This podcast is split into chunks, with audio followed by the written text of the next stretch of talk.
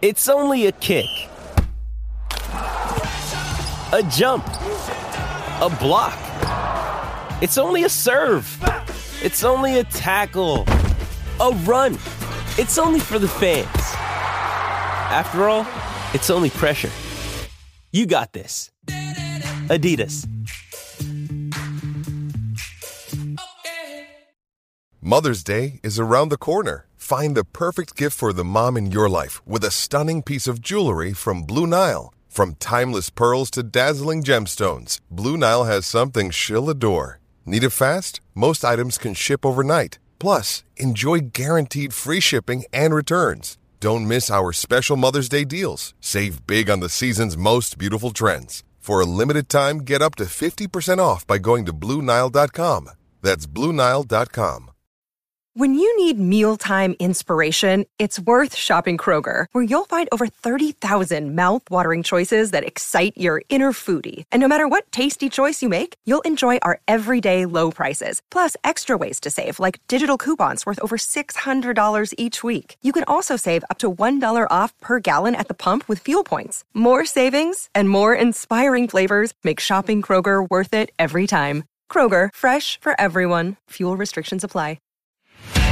Daily Premier League action and reaction. This is Football Social Daily. Welcome to Football Social Daily. Good to have you with us. If this is your first time, well, you've come to the right place for daily updates on everything Premier League. There is a new episode of this podcast every single day, offering insight and opinion on the latest news from the English top flight. Get yourself subscribed to the show so you are always up to date with the latest. Also, if you want to listen to the latest news on your team, you can get updates via your smart speaker now. Just ask to open Sports Social and you can get an update on whoever it is you support in the Premier League. There is more information on that as well as more news at sport-social.co.uk. But on to the business of today's podcast. On today's show, we're going to be talking about the Premier League bending its rules for Manchester United just three games into the season. Should we all be getting outraged at such favouritism? We'll decide later. It does involve a certain Mr. Cristiano Ronaldo. Also, if your team stopped one of its star international players from taking to the World Cup qualifiers this week, then maybe you should be worried. You could have to do without that individual for a while, as the likes of Mexico and Chile take objection to you withholding their stars. And of course, we're going to take a look at England's professional display last night as the Three Lions dispatched Hungary with ease in the first of their three World Cup qualifying matches this week. To do all that, I've got Niall McCorn on the podcast today. Morning, Niall. Good morning, Jim. Good morning, Marley. Morning. And that's Marley Anderson. Right, let's get to business. Let's start with last night's victory in Budapest for the Three Lions, which puts Gareth Southgate's team a step closer to qualifying for the World Cup in Qatar. It was Hungary nil, it was England four. Do England deserve a lot of credit for this one, Niall? Because Hungary were pretty impressive in the European Championships. They didn't offer much going forward, but they certainly contained teams at the Euros. And here we've got an England team who sometimes have struggled to break down stubborn defences, bagging four. It was a decent display.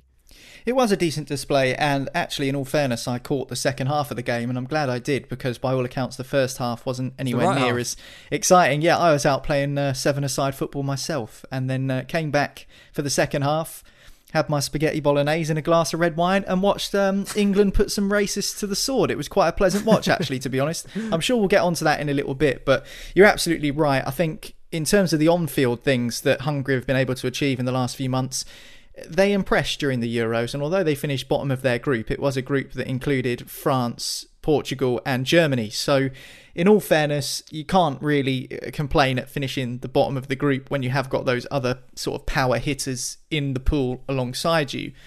But they will be disappointed with the way that they fared against England last night. I think they would have fancied it on their own soil. 60,000 raucous fans inside uh, the Puskás Aréna in Budapest.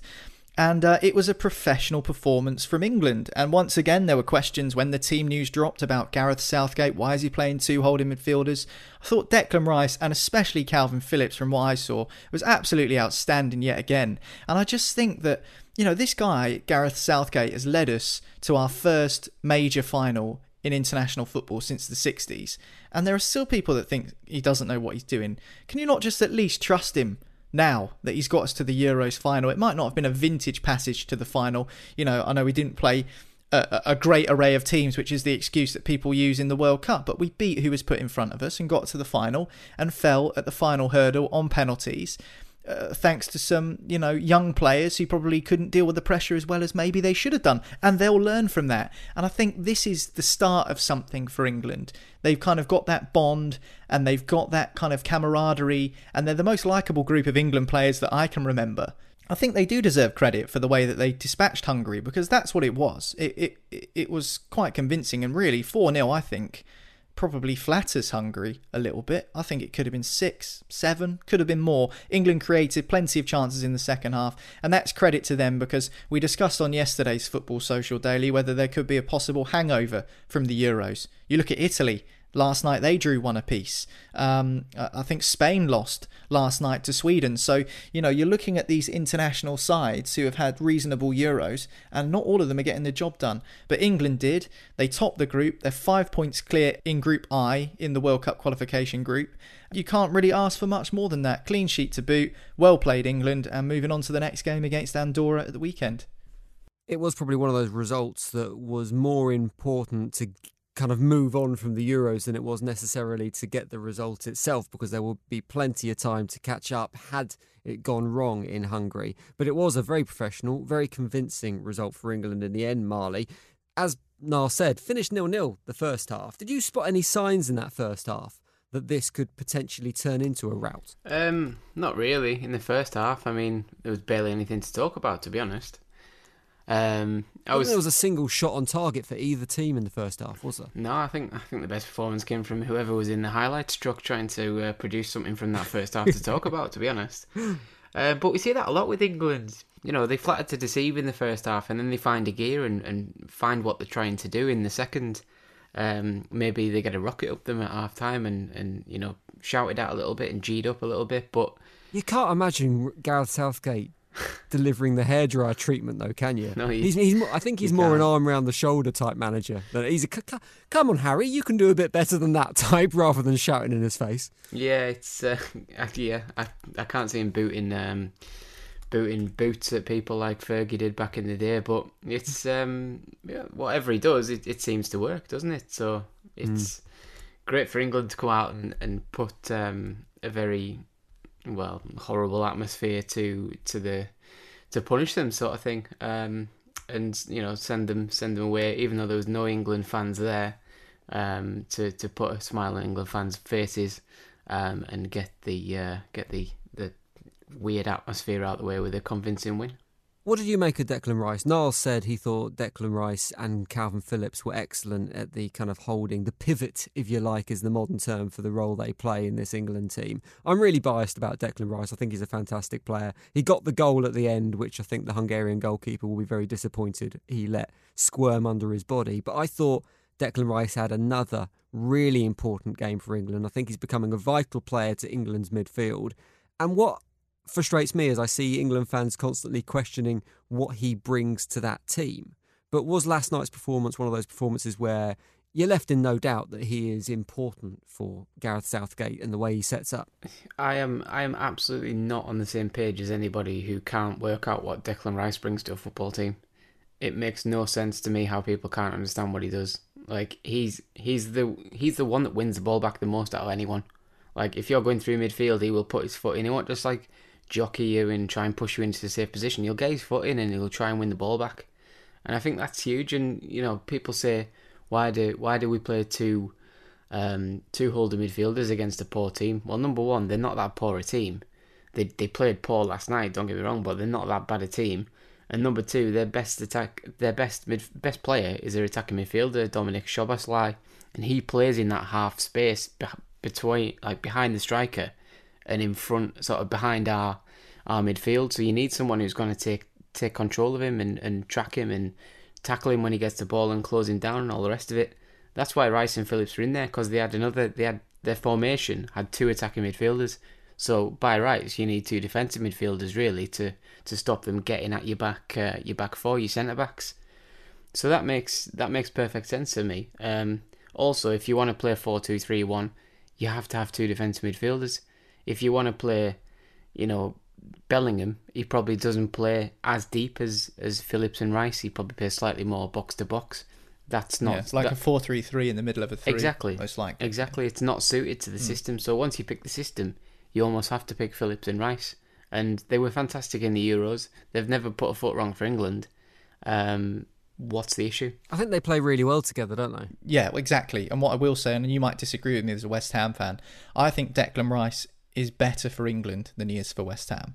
And hear me out on this. The reason I think that is because he's showing and standing out amongst better players. And I think that England have better players than West Ham do, and I don't think that's an outrageous statement to make. Which leads me How to dare you? yeah, exactly. How dare you? Arthur Masuaku is on our way on his way to our offices right now. Which leads me to think that imagine if Declan Rice had better players around him at club level. And that's not hmm. me to say he should leave West Ham. I mean, he's one of West Ham's best players, if not their best player. But if he's still standing out in an England team, which includes the likes of, you know, Mason Mount and Harry Kane and Raheem Sterling et al., then just how good could he be? And I think that that is a, a valid question. I actually think I prefer watching him for England. I think alongside Phillips, they just complement each other so perfectly.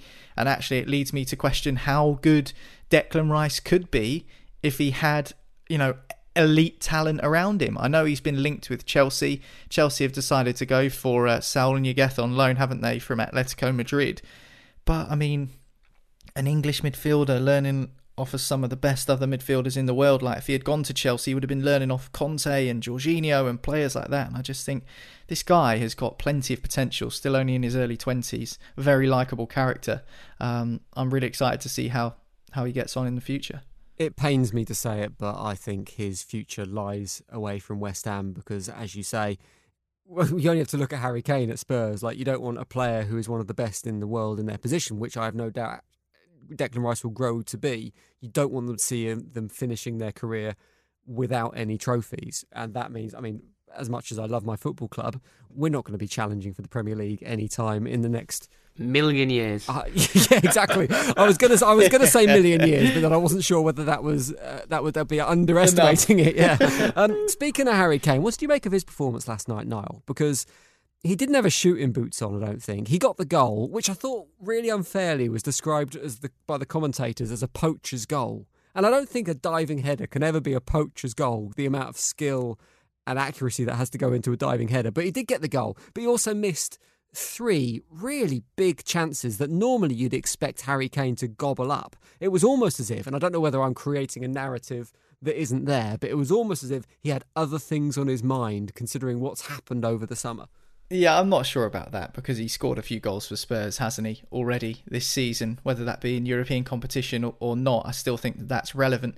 And I agree with you about the poacher's goal. I mean, he, he anticipated the ball dropping at the near post. And if you watch the replay of the goal, there's at least three Hungarian players who are just left in his wake. And that's unusual to say that about someone as slow as Harry Kane, that a defender's been left in his wake. But certainly that was the situation. And, you know, he anticipated that three or four yard, you know, radius around the apex of the six yard box at that near post you know area that near post region and he diverted the header beyond the goalkeeper. I thought the goalkeeper was poor for three of the england goals actually. I think he probably could have saved that harry kane header but it was direct it was powerful and again sterling kind of tried to drive the ball across and i think it might have taken a deflection off the defender fired into the ground and skipped back up again and he just anticipated that the ball would drop there and i think that that is the sign of a really good marksman is someone who knows where the ball is going to drop in those dangerous areas the three hungarian players had no idea where that ball was going but harry kane did so for his goal i think you have to say more skillful than it is a poacher's finish. It wasn't like, you know, he was kind of waiting for a rebound or a tap in or anything like that. He really did anticipate where the ball was going to drop and he made the most of it. But I will say, with the other chances you refer to, there were a couple of times where Harry Kane got in those positions where we've seen him score time and time and time again in the Premier League for Tottenham, and he missed. I mean, there was one where he hit straight at the goalkeeper. There was another couple of opportunities where you thought he should really be scoring that. And actually, in the Euros, Harry Kane running through on that, you're thinking goal every time. And I was last night when I was watching, I was thinking that's a goal. And it, and it never materialised. Thankfully, England had enough in the tank to smash four past Hungary, thanks to some poor goalkeeping as well, as you say. But yeah, definitely Harry Kane. Not a vintage performance from him, but he still scored and had plenty of chances. And I think that just goes to show the quality of England and the quality of a player like Harry Kane that even though he's missed three or four gilt edged chances, you know that you can just write it off as a bad day at the office, didn't have his shooting boots on, whatever cliche you want to use, because you know the next time that happens, he will be burying those chances. So I don't think it's an endemic problem with Harry Kane. Just think it was one of those things where, you know, unfortunately for him, he missed those opportunities and yet still grabbed the goal. So yeah, an unusual performance from Kane, out of character, I suppose you could say, but I don't think that's of any concern for Spurs or England. Also, a demonstration of England's strength and depth as well, I guess, that your main man, your front man, is not getting the goals, he's not taking his chances, and still you manage to put four past a decent opposition. It kind of shows that you don't, as an England team, we don't need to rely on a Harry Kane or whether it was a Wayne Rooney or whoever it was in the past, which is real progress for us as a national team we have to talk about. I don't want to talk about it, but we have to talk about the booing of the taking of the knee at the start of the game, the racist abuse that some of the black players on England's team received during the game, the cups that were thrown by the Hungarian fans onto the pitch as well. It's scenes that we've seen time and time again, particularly unfortunately when teams from the east of Europe visit teams sorry teams from the west of Europe visit teams from the east of Europe. Um, I mean What's there? What's there left to do here, Marley? I mean, stadium closures don't seem to work. We've seen that action from UEFA before. So, what steps can be taken by FIFA this time going forward to kind of, hammer out this this racism that is still very prevalent in football on, an, on an international basis? That's a million dollar question, isn't it? Um, I don't know. I don't know to be honest. Um, other than chucking teams out of tournaments, it's kind of you're always going to lose. Really, um, they're always, they're always going to be there. They don't care whether they're whether they people think they're in the right or wrong. That's what they want to do. That's how they're programmed to to boo everything, to boo everything that calls for equality and all the rest of it. Um, I'm sick of talking about it, to be honest, but it, it keeps happening. And as well with with there only being home fans at the game last night, it was even louder. There was no even like comeback from from any England fans because none of them were allowed to travel. So, um, I don't know points deductions, chucking teams out. Um, but the way things are going now, you know, if you start doing that, you're gonna have no one left in tournaments. You're gonna have eight eight team tournaments because it happens in all kinds of countries over there. We've seen it in Bulgaria a couple of years ago. Um, it's happened in um, obviously thingy last night, Hungary last night happens in Romania, all these other places that are, that are over there. Um, so you know what what do you do? I don't know. It's it's a bit of an unwinnable situation for me. I don't want to get too political on this, but Hungary is, in my understanding, quite a right wing country, um, and their prime minister, um, not too many months ago, I don't think, basically lobbied for the creation of what he called a new European right wing force for our type of people, in quotation marks. That is scary discourse. That is scary discourse from the leader of a country who is using terms like our type of people. You know, you don't need to be a specific type of person to play football. And, if you love the game and you enjoy the game, whoever's playing the game shouldn't bother you. And um, I don't think we saw that on display last night in Hungary, which is extremely, extremely disappointing. And to be fair, I mean, I question some of the values of brands that we see. And I know this is kind of diverting down a bit of a rabbit hole away from football. But the Hungary national football team, their kit supplier is Adidas.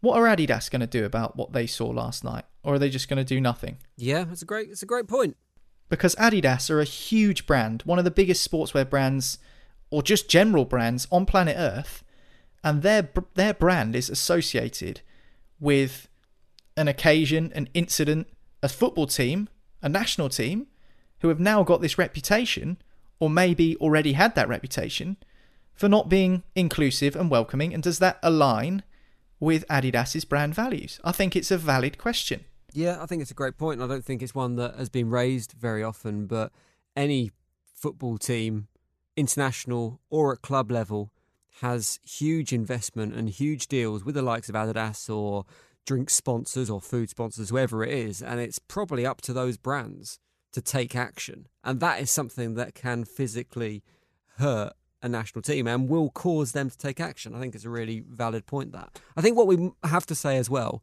is it's quite easy to point fingers at these Eastern European nations where the trouble does tend to be coming from because they are less diverse populations. There are a lot of right leaning governments in that part of the world and go, oh, what are they doing? They're doing it wrong. How dare they have this attitude towards players? But there is an element of we need to get our own house in order still as Absolutely, well. Absolutely, Jim. Because yeah. look, look at the, look at what happened after the European finals. We are by no means absolutely. Like, I'm not sure white and white is the right term to use in this scenario, but, but, you get what I mean. Yeah. It's a problem. It's a footballing problem. I, it's a society problem. It's not just a problem with these nations. Yeah, I agree, and I think Gareth Southgate even basically paraphrased exactly what you said in a way in his pre-match press conference um, when he was asked about the possibility of you know racism and racial abuse from a section of Hungarian supporters. I think he said, "Yeah, we we need to look at ourselves first. We need to get our own house in order because, as you say, this country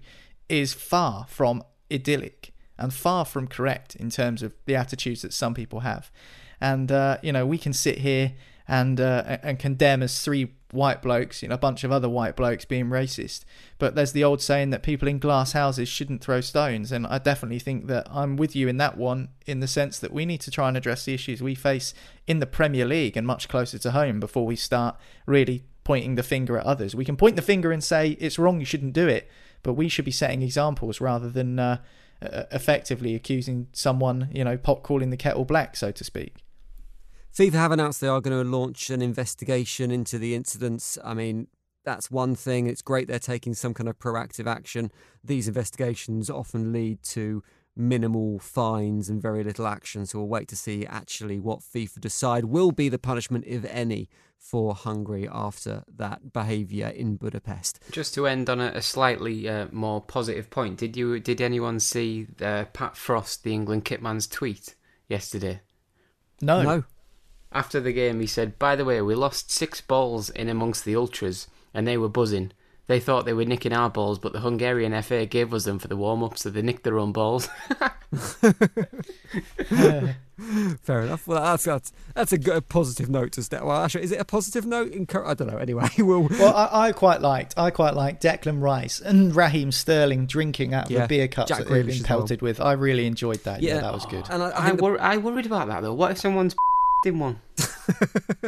COVID. I, what? Well, yeah, yeah. In a COVID yeah. time, why you wouldn't drink someone else's drink right now, would you? I, I definitely wouldn't. There's a great Especially picture off a bunch of racists. There's a great picture of after the first goal of um, Declan Rice drinking from one of the glasses that have been thrown onto the pitch, and then you've got some of the England fans in a huddle, and you can see Harry Kane's kind of being the teacher. He's pointing at Declan Rice, kind of with a stern look on his face. Put that down! Stop that now! It's a great little picture. um, I think one of the things we have to say is England reacted well to the scenario. The cauldron of hate, they responded the best way they can in that scenario, and that is on the pitch.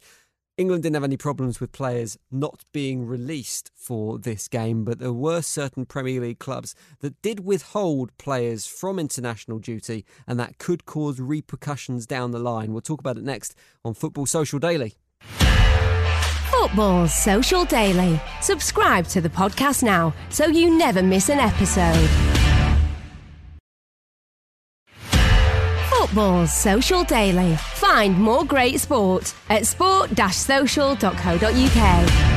Welcome back to Football Social Daily. We're in the midst of the World Cup qualifiers, a load of international games taking place. Some players were released for those international games and some players weren't, and that could spell trouble for English clubs, Premier League clubs as well, who could now be banned from picking players that they failed to release for international duty for this round of the World Cup qualifiers. So far, Chilean, Mexican, and Paraguayan football associations have all contacted FIFA to complain that they were denied access to players, including Wolves' Raul Jimenez and Newcastle's Paraguay midfielder Miguel Almiron. So that's a small sample at the moment of players that have had complaints launched about their availability. That could grow as more of the football associations from around the world get involved with this potentially. I guess it it kind of holds up questions about who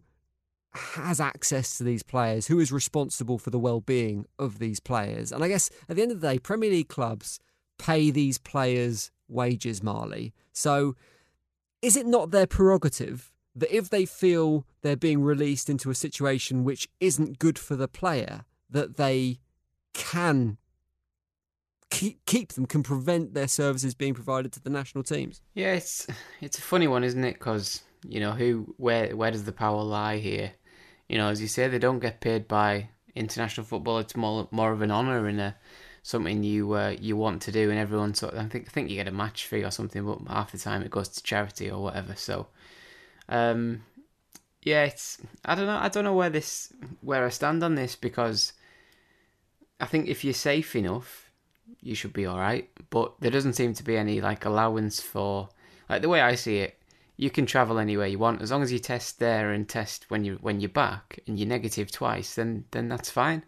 Um, but you know, clubs are clubs are, are looking after themselves because they're the ones that you know they've got to pay them. So you can understand it from that situation.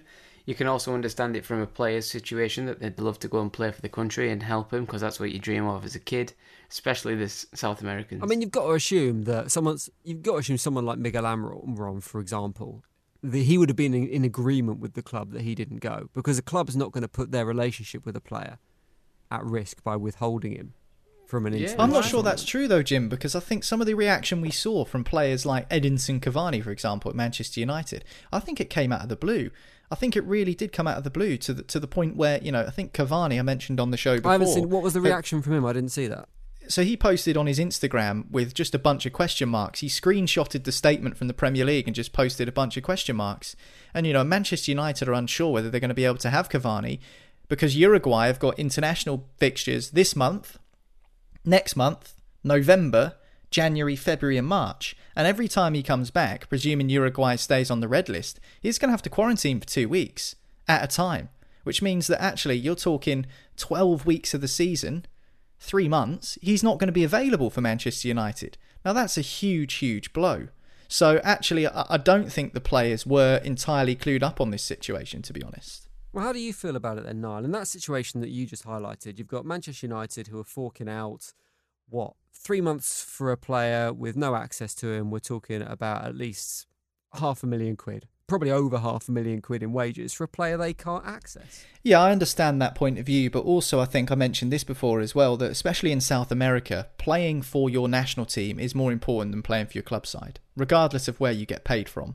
I think Edinson Cavani feels more fire and passion playing for Uruguay than he does for Manchester United. And that's not to say he doesn't put in the effort when he plays for Manchester United, because he absolutely does. I mean, Miguel Almiron is a perfect example at Newcastle. The guy runs his socks off. You know, might not have the best end product, but he'll put in a shift. But also, you know, you could argue that he feels more more valued and more pride when he plays for Paraguay, and I think that's totally understandable. I mean, his affiliation to Newcastle United is the fact that he got signed by the club and he's paid by the club and they're an employer.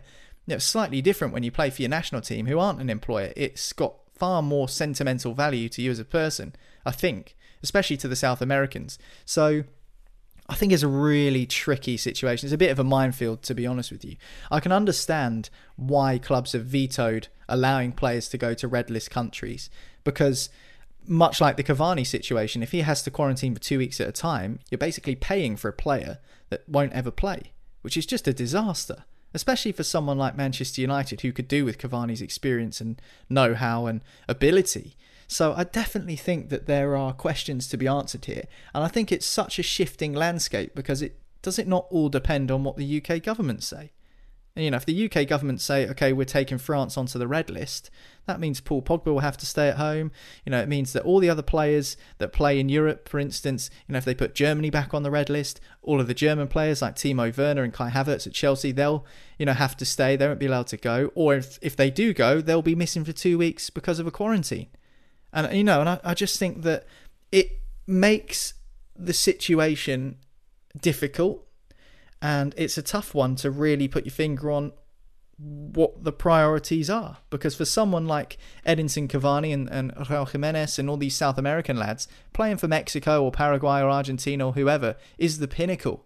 There is nothing better than going home, seeing your family whilst you do so, playing for your national team, being lauded as a hero. Uh, there's nothing better than that for those boys. You know, I don't care how many goals they score in the Premier League. That is their zenith. That is their pinnacle of their career. But for others, it's not quite as important.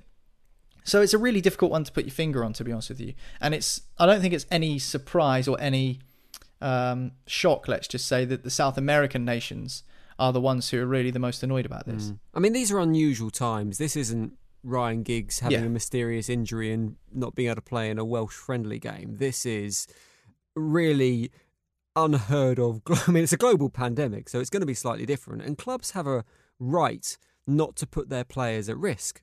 For example, most footballers have a clause in their contract saying they can't go skiing because skiing is a dangerous sport, could result in a leg break, could put them out for months. Surely it's a similar thing with allowing players to go to red list countries, Marley. If it's not just the fact that potentially they have to come back and isolate. There's the potential that if you go into a red list country, there's a reason that country is a red list country. It's because COVID is prevalent and it puts the player at risk of contracting COVID. Yeah, I mean, I don't know. why, you know, why not just test though when you get back? Like, you know, it's not just the player though; it's the staff who work at the football club and everyone else. I mean, you got to. Pre- well, yeah, I mean, but... uh, sadly, I mean, the, the, staff inside Old Trafford are more important than Edinson Cavani playing for Uruguay, and he might not see it that way, but for me, that's the priority. But that doesn't stop you getting it in the first place. I mean, Niall's got a point that you don't want to spread it amongst the football club, but the same, you don't want an asset. You don't want an asset getting COVID, and we've seen, although we don't know what the risk is to, like a professional footballer, are they less at risk that someone that's probably like you and me isn't quite as fit? I, I, I, I don't know, but a lot of these players haven't been vaccinated as well. I think there was a a few Premier League clubs released their statistics on how many players in their squads had been vaccinated, and the numbers were around 70 80%, which is reasonably high. But they're the clubs that are willing to share that information as well.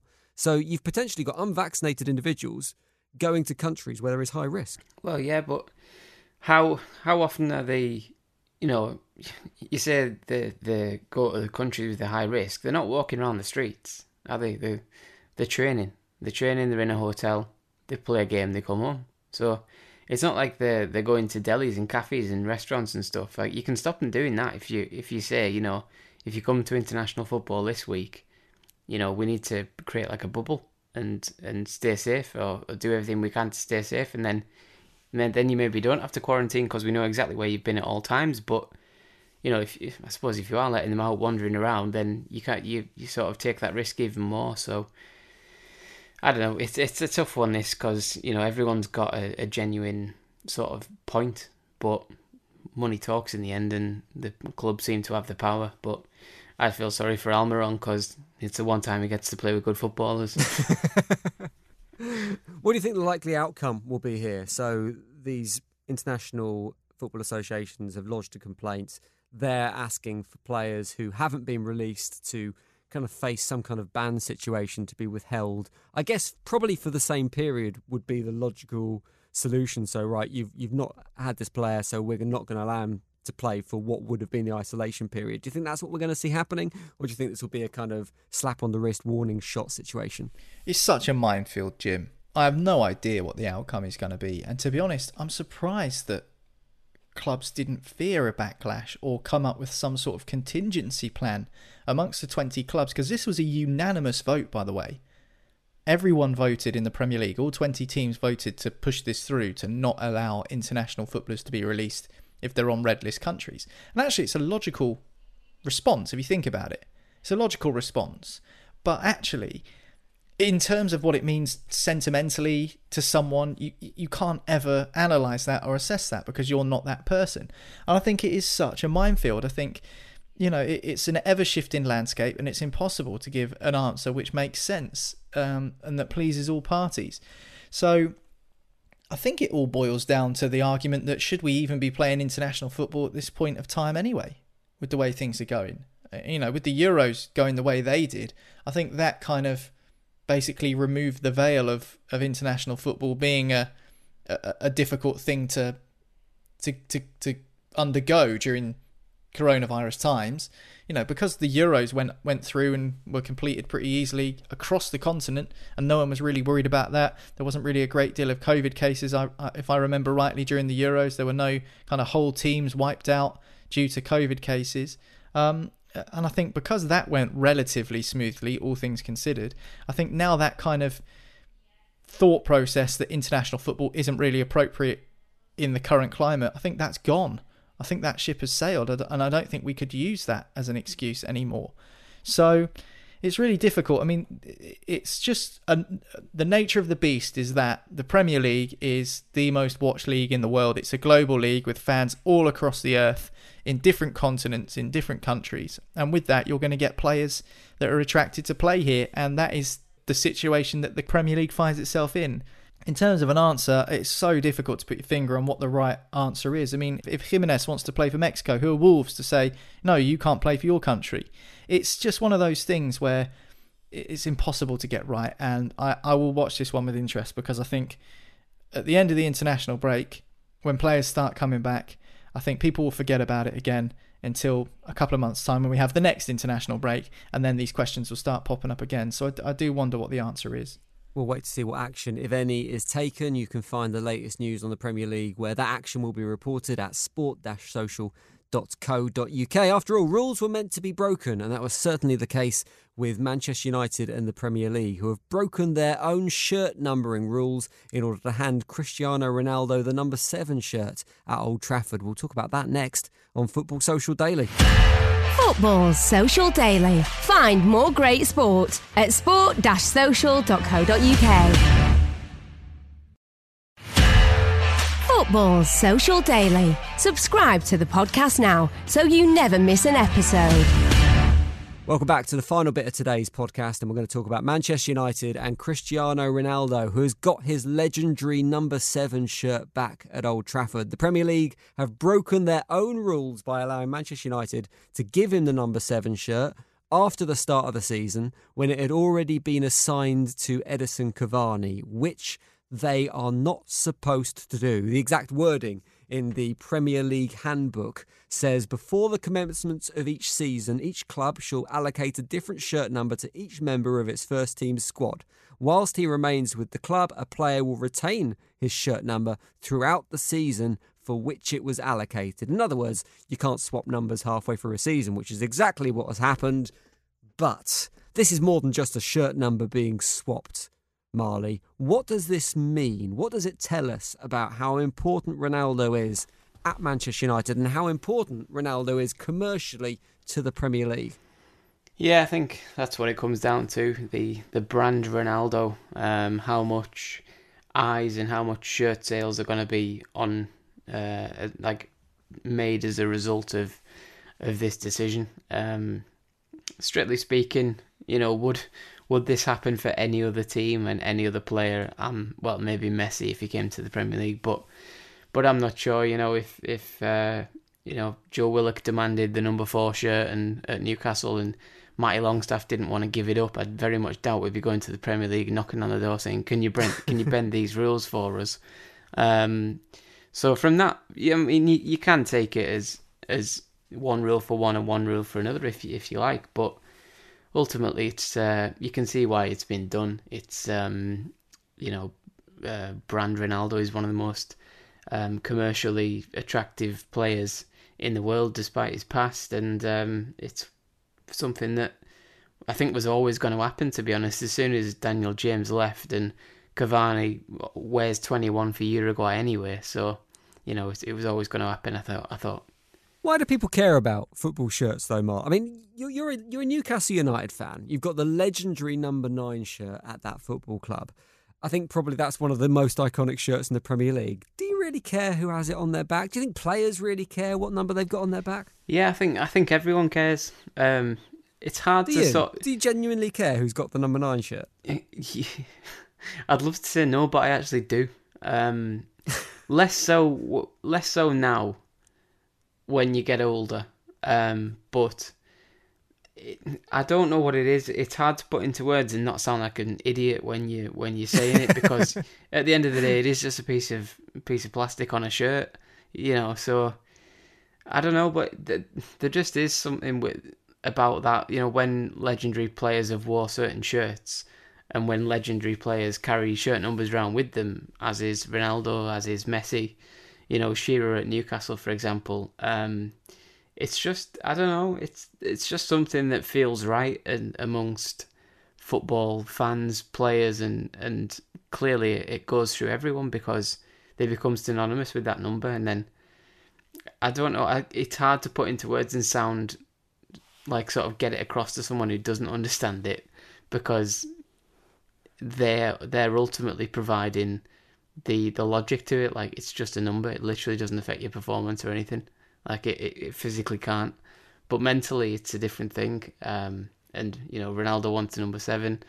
Fine. Um, I remember he got unveiled at um, at Real Madrid with the number nine shirt because Raúl was still there. Um, and then he, he had to wait a, a year or two before getting the number seven shirt there. So I couldn't see that happening again. Once you've scored 700 odd goals in your career, you know, it was always going to happen for, for him that they shifted the rules a little bit.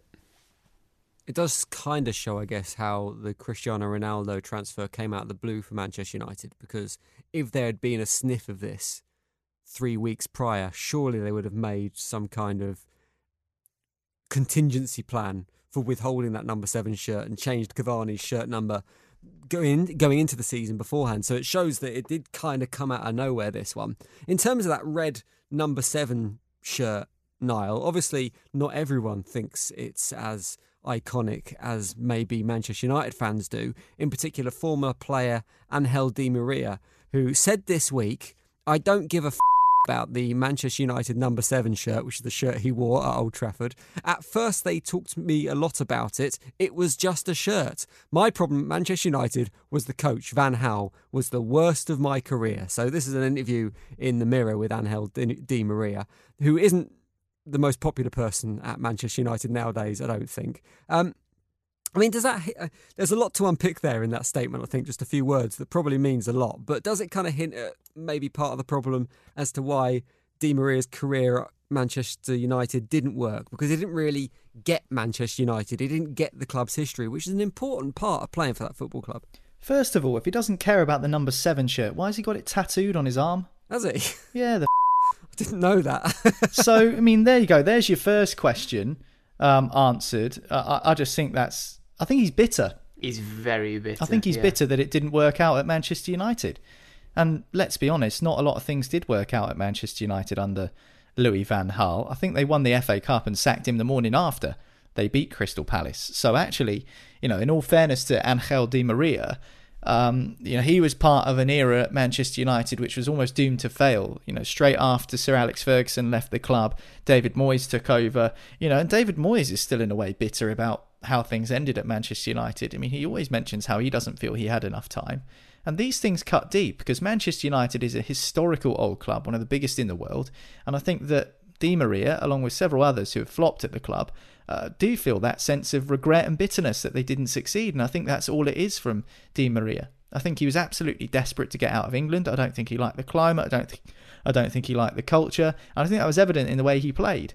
And you know, he lasted a season and he was gone. And he might blame the coach, but at the end of the day, he wasn't good enough. And it's as simple as that. And he's gone to PSG, won silverware. Um, you know, he's he's won French league after French league after French league.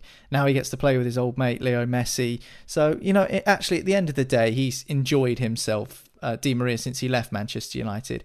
But I, I just I just don't think anyone has ever pined for him to come back to the Premier League. He's a good player, But even when he's played against United, there's been I think one or two occasions where he's put in good performances, but he's not been you know outstanding to the point where you think, oh, United should never have sold him. You know, it's, it's just it's just not one of those things where you look back on with regret if you were a Manchester United fan and go, oh, wish we never let Di Maria go. I don't think any other club has been interested in him since he left Manchester United because he was that poor. So definitely think that um, there is uh, it, that's laced with bitterness. think it's foolish that you would make that sort of comment when you've got the number seven tattooed on your arm. So I definitely think that there is there is elements of that. I think that as you say, it highlights probably exactly why he wasn't a success at Manchester United. If he can't appreciate what the number seven means at Manchester United and the players who have come before him and the responsibility that that results in, it is only a piece of cloth with a number printed on the back, as Marley says. But for some clubs, it means more than others. So for my team, Portsmouth, we don't really have a number that means anything significant.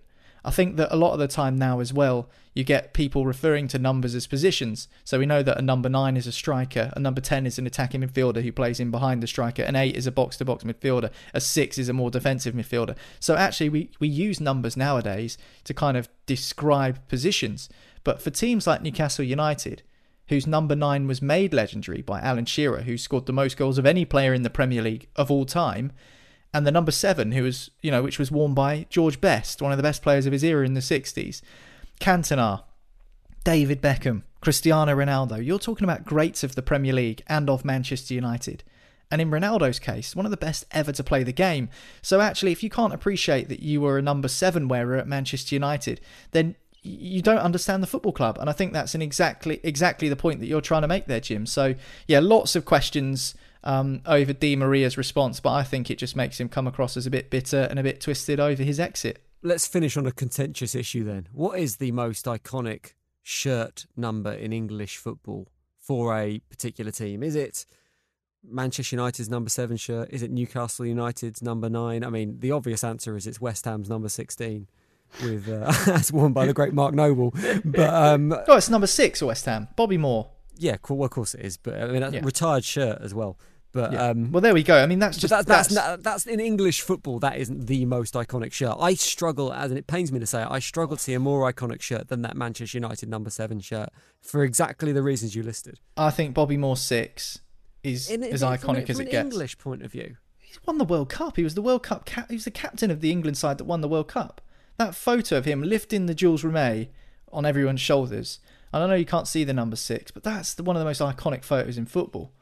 Um, I mean, there's a statue of it um, on Green Street in East London. So um, I would argue, I would argue that to be honest. Um, I mean, it was before 1992 or whenever the Premier League launched, so it doesn't exist because that's when football started for a start. but I mean, it, it's it's a good shout. And in the in the Premier League shirt. era, I don't know why I'm arguing against it. in the Premier League era, I see why you mean seven. I can see why you'd go for that.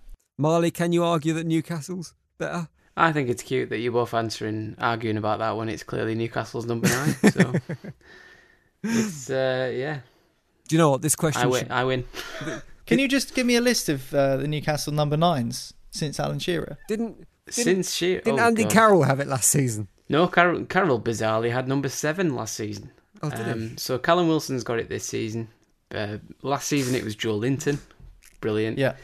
Um, that iconic number nine, which was inherited by Obafemi Martins when Alan Shearer retired. yeah, I think it was Martins, and then I think Cisse took it after Martins, maybe.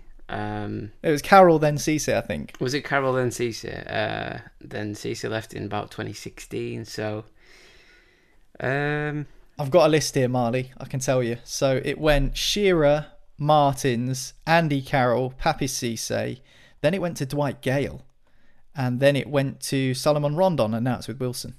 Big Rondon. He should have had it for years as well. We should have signed him, but There you go. He's at Everton. I might support Everton. You know, they've got Rafa Benitez, they've got Rondon, they've got um, Andros Townsend, who we should have signed back in 2016-17. So yeah, might might jack it in and get a blue shirt instead of a black and white one.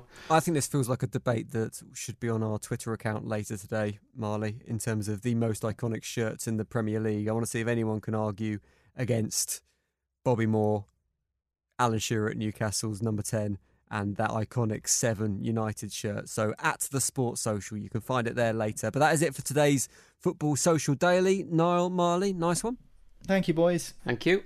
There'll be a brand new show on this channel tomorrow. We're going to be talking to ex professionals from the beautiful game every single Saturday morning, discussing everything that's coming up in the Premier League weekend. Obviously, there are no Premier League matches this weekend, but they'll be talking about club issues and, of course, England's next World Cup qualifier, which is on Sunday, Andorra as well. So, The Dugout, our brand new show, starts on this feed tomorrow. Make sure you've hit subscribe so you get that episode as soon as it's ready. And we'll see you next time on Football Social Daily.